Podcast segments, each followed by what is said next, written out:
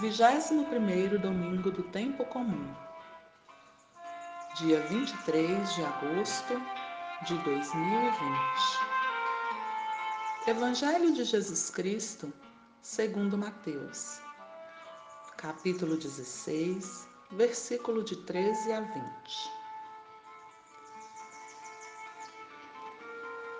Jesus chegou à região de Cesareia de Filipe e perguntou aos seus discípulos: "Quem dizem os homens que é o Filho do Homem?"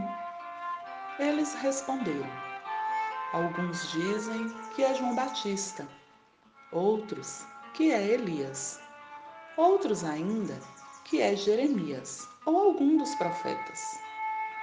Então Jesus perguntou-lhes: "E vocês, quem dizem que eu sou?" Simão Pedro respondeu: "Tu és o Messias, o Filho do Deus vivo." Jesus disse: "Você é feliz, Simão, filho de Jonas, porque não foi um ser humano que lhe revelou isso, mas o meu Pai que está no céu. Por isso eu lhe digo, você é Pedro, e sobre esta pedra construirei a minha igreja, e o poder da morte nunca poderá vencê-la. Eu lhe darei as chaves do reino do céu. E o que você ligar na terra será ligado no céu, e o que você desligar na terra será desligado no céu." Jesus então ordenou aos discípulos que não dissessem a ninguém que ele era o Messias. Palavra da salvação. Glória a vós, Senhor.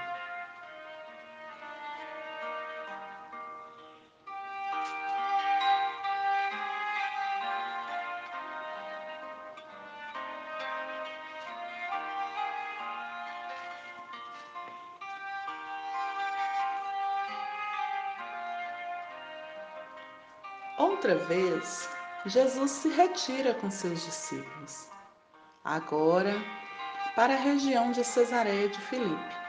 Vão tratar assuntos que ultrapassam a problemática estritamente judaica.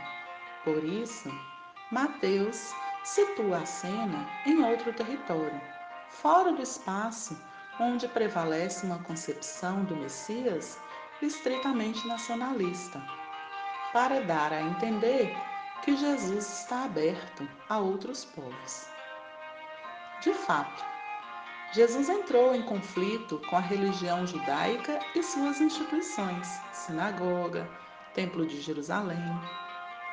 Ele não foi sacerdote, nem funcionário do templo, nem ostentou cargo algum relacionado com a religião. Não foi um mestre da lei. Jesus foi um leigo, fugiu de todo o poder e se preocupou especialmente em cuidar das pessoas mais pobres e marginalizadas. Não se preocupou em fundar estritamente uma religião. Cercou-se de pessoas, mulheres e homens dispostos a continuar seu caminho, anunciando a mensagem do Reino de Deus, proclamando as bem-aventuranças como projeto humanizador, denunciando as opressões e injustiças e tornando realidade a salvação do Deus Pai e Mãe. Este grupo de homens e mulheres acompanha Jesus em todas as partes, fazendo com ele vida itinerante. Mas também encontramos um grupo mais amplo de pessoas que, vivendo em suas casas e continuando em suas tarefas, são discípulos e discípulas de Jesus, apoiando, recebendo, seguindo. Todos eles formam o movimento de Jesus. No Evangelho deste domingo, é a primeira vez que encontramos o termo igreja para determinar a nova comunidade dos seguidores de Jesus. Mateus utiliza a palavra que, na tradução dos 70, se emprega para designar a assembleia, eclesia.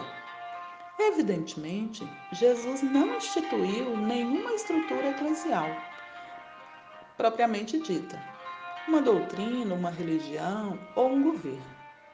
Jesus pôs em marcha um movimento de vida que, através de muitas circunstâncias e vicissitudes históricas, desembocará em comunidades organizadas e, muito mais tarde, em uma igreja centralizada.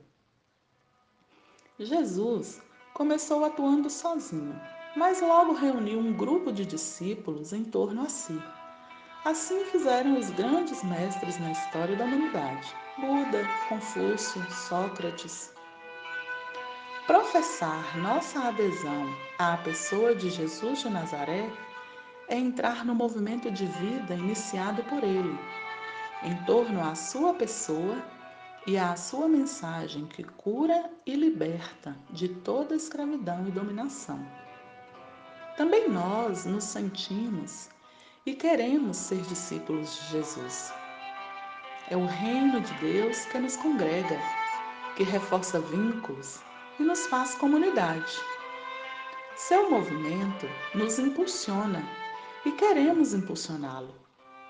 Move-nos a alegria, muitas vezes oculta, da mesma boa notícia e a esperança difícil do reino de Deus. Somos igreja de Jesus. Mas como é a igreja que Jesus quis? É, antes de tudo, comunidade de pessoas, homens e mulheres, que vão amadurecendo no segmento dele. E é em comunidade totalmente aberta ao mundo, casa onde todos encontram lugar de acolhida e de comunhão.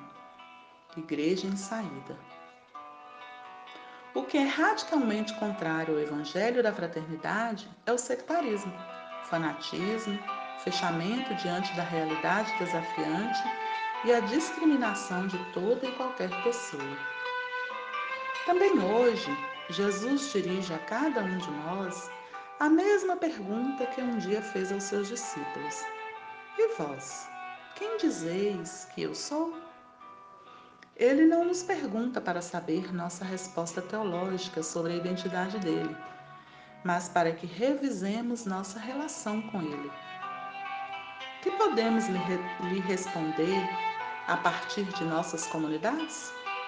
Somos seguidores da pessoa de Jesus ou só seguidores de uma determinada religião, doutrinas, normas, leis?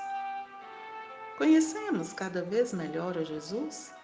Ou fechamos em nossos velhos esquemas doutrinários de sempre?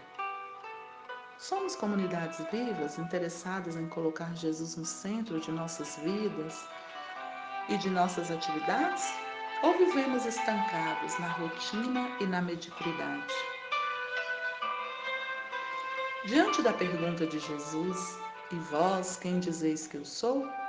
O evangelho deste domingo realça a resposta de Pedro e a missão que Jesus lhe confere.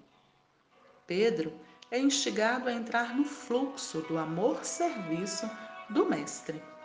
E isso não pode ser confundido com transferência de poder.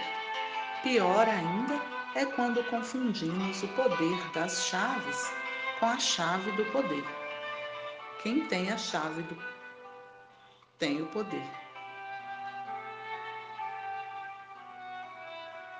Nenhum exercício do poder é evangélico, muito menos o poder religioso. Não há nada mais contrário à mensagem de Jesus que o poder. Jesus não transfere poder a Pedro. Reforça nele a liderança para o cuidado e o serviço aos outros. Nenhum ser humano é mais que outro, nem está acima do outro. Não chameis a ninguém de pai, não chameis a ninguém chefe, não chameis a ninguém senhor, porque todos vós sois irmãos. A única autoridade que Jesus admite é o serviço. Jesus não exerceu o poder, porque o poder nunca é mediação para a libertação do ser humano, seja poder político, religioso ou qualquer outra expressão de poder.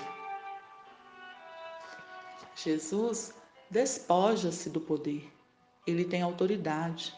Ensinava-lhes com autoridade e não como os escribas. Sua autoridade é caminho para o serviço e a promoção da vida. Por isso, a autoridade de Jesus não tem nada a ver com o poder que domina ou a liderança que se impõe. Jesus tem autoridade porque o centro está no outro. Ele veio para servir. Jesus tem autoridade porque ativa a autoria e a autonomia no outro. Sua autoridade desperta o melhor que há em cada pessoa. Ela não cria dependência e nem tira do outro a capacidade de dar direção à sua própria vida. Quem tem poder, ao contrário, o centro está em si mesmo. Por isso é que toda expressão de poder é violenta, exclui, impõe-se ao outro, decide por ele. O poder alimenta dependência e submissão. O olhar profundo de Jesus levará Pedro também a se conectar com seu ser mais profundo, aquilo que é mais sólido, com sua realidade mais verdadeira, com os desejos de seu coração ainda não configurados pelo amor. Quando Jesus fixa o olhar em Simão, seus olhos descobrem no interior deste homem um nome escondido, Pedro. E ao pronunciá-lo, possibilita-lhe despertar essa vocação já inscrita no mais profundo de seu ser. Aqui começa para Pedro uma nova história, que já não será narrada por ele sozinho, mas em comunhão com Jesus. Entre idas e vindas, fragilidades e fortalezas, tentativas no amor e fracassos. Nas itinerâncias de Jesus, Pedro foi convidado a fazer caminho com ele, começando pelo próprio interior, impactado pela ternura cuidadosa de Jesus em sua vida. Pedro irá sendo conduzido a descobrir-se, a ser cada vez mais consciente de si mesmo e adentrar-se por rotas novas de liberdade, de vida, de entrega. Mateus faz um sugestivo jogo de palavras entre dois nomes gregos comuns, Petros, pedra, e Petra, rocha. Petros tem o significado de pedra comum, pedregulho, sem consistência. Petra, por sua vez, significa rocha, pedra sólida, sobre a qual se assenta um edifício. Tu és Petros, e sobre esta pedra aparece então a comparação, oposição entre a fragilidade e a pequenez da pedra frente à segurança e à robustez da rocha. Pedro é pedra em sua fragilidade humana, mas é rocha em sua manifestação de fé. A rocha não é a pessoa de Pedro, mas a fé de Pedro. E sobre essa rocha, fé de Pedro, Jesus deseja edificar sua comunidade de seguidores. Nesse sentido, o Evangelho de hoje também nos ajuda a ler nossa vida. Ali, afirma-se também a nossa identidade, e a nossa identidade se revela por aquilo que é sólido, consistente, no nosso interior, que não se desfaz com as adversidades do mundo no qual vivemos, crises, fracassos. Toda pessoa possui dentro de si uma profundidade que é seu mistério íntimo e pessoal. Sobre essa rocha, construímos nossa maneira de seguir a Jesus. Na nossa oração, pensemos um pouco. Devemos aprender a olhar a vida e as pessoas como Jesus as olhava, ou seja, um olhar capaz de vislumbrar o mais humano e mais divino em cada pessoa. Um olhar que faz emergir a rocha consistente e sobre a qual construir um estilo de vida à maneira de Jesus. Ao sentir-se olhado por Jesus como Pedro, Você é capaz de vislumbrar outros dons, recursos, capacidades do seu próprio interior e que darão a solidez à sua própria vida? O que é Petra no seu interior? Continuemos nossa oração.